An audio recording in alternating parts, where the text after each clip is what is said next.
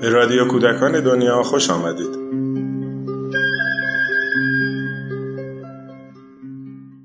سلام.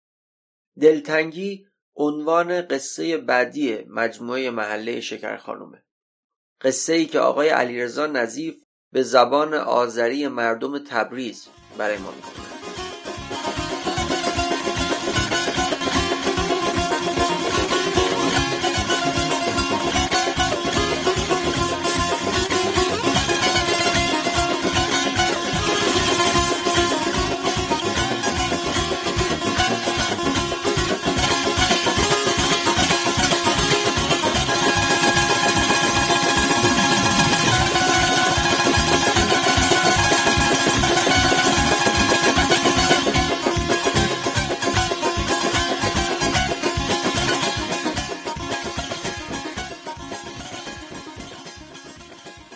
افسانه علی ریحانه و امید شچر خانمو نوینده ایدلا افسانه و ریحانه جنده اوی نور دولا امید علی و شچر خانم دا لوبیه تمیز لیردلا افسانه سروشتی دوغدان عالم خانم.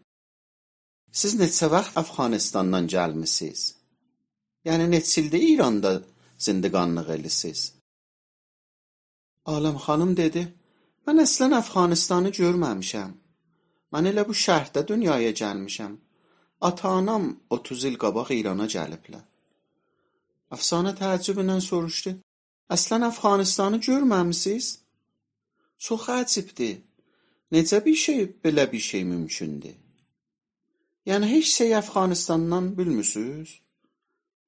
Şəkər xanım, Reyhanə və Ümmid də işdən əl çəkdilər və olanın sözlərinə qulaq asdılar.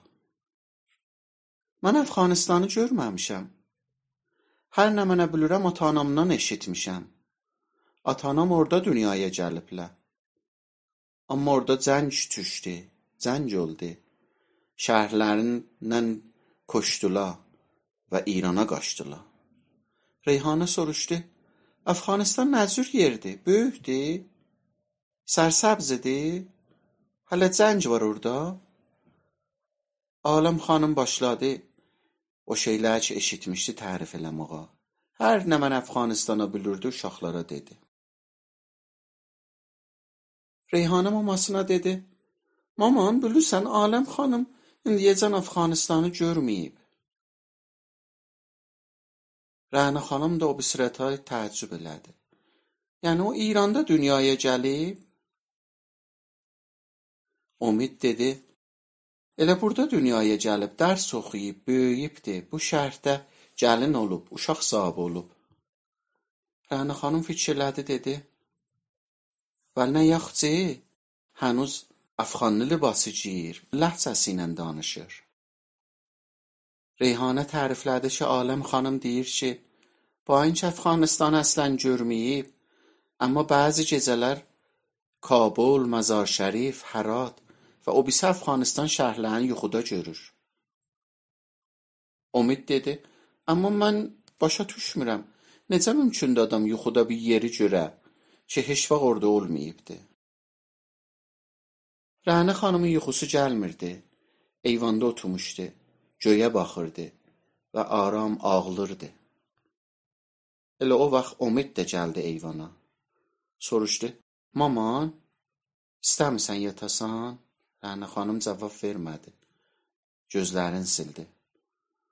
Ümmid təəccüblə onun kənarında otdu və soruşdu: "Maman, ağlısan?" Rəna xanım dedi: "Bir şey deyil." Aləm xanıma fikir elirdim. Ümmid sakit oldu. Bilmirdi nə mənə soruşsun, nə mənə desin. Rəna xanım dedi: "O vaxt eşitdim Aləm xanım Əfqanistanı görməyib, ürəyi darıxır, mən də narahat oldum. Özümə görə, ona görə. Hamı onlara düşürə ki, şəhərlərini tərk eləyiblər. Onlara görə narahat oldum." Rəna xanım dubara ağladı. Ümmid danışmadı. İstəmirdi bir söz desin. İstəmirdi anasın təsəlli versin. Başını qoydu anasının qışlağının üstünə və uzandı. Anası onun tüklərini nəvaziş elirdi.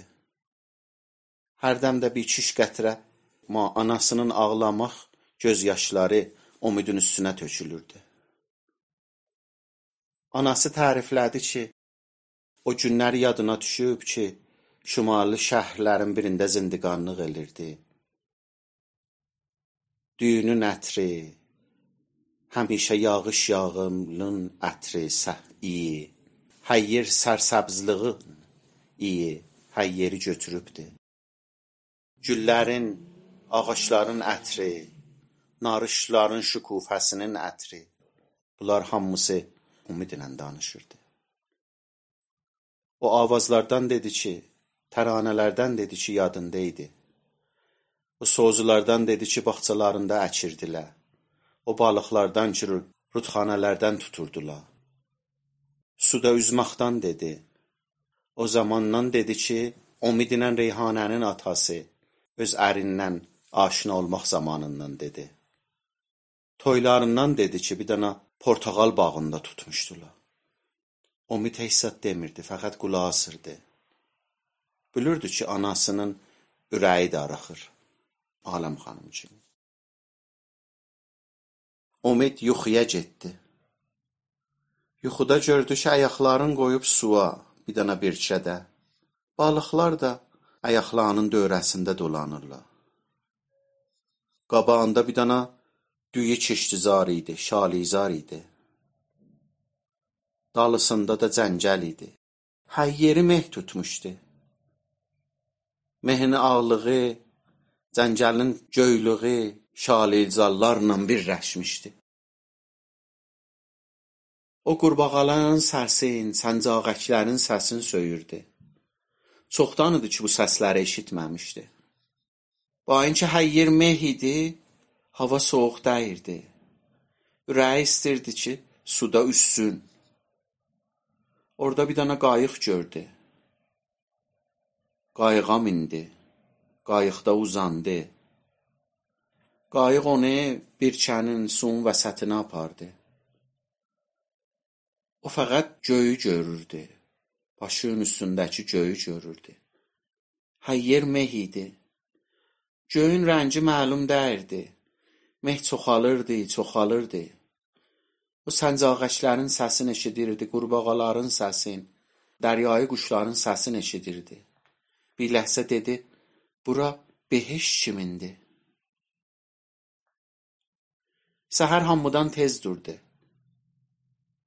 Hənuz gün kamil çıxmamışdı. O yuxudan ki görmüşdü, həyəcanlanmışdı. Ürəyi istirdi ki, yuxusunu bir nəfərə tərifləsin. Qaçdı anasının başının üstünə. Mamasının yuxusu yüngül idi. Anası durdu. Təxtixabın üstündə otdu. Anasına dedi: "Ana, mən şimalın yuxusunu gördüm. Yuxuda gördüm bir dənə balaca gəmidə bir çayın vəsətindəyəm. Hər yeri meh tutmuşdu. Hər yer çox gözəl idi." Sonra özünü atdı anasının qucağına və dedi: Ürəyim şimala darıxır. Şimalı gölüm istir. Elə o cür ki, Aləm xanım Əfqanistanı gölü istir. Olar gedək səfərə? Olar gedək şimala? O gün nahardan sonra Umid, Reyhanə, Rəna xanım hamıdan xudafizlik elədilər. Otobusla şimala gedirdilər. Şəkər xanım və Aləm xanım olan dallacan su tökdülər ki tez geysinlər. Aləm xanımın da ürəyi vilayətlərin istirdi.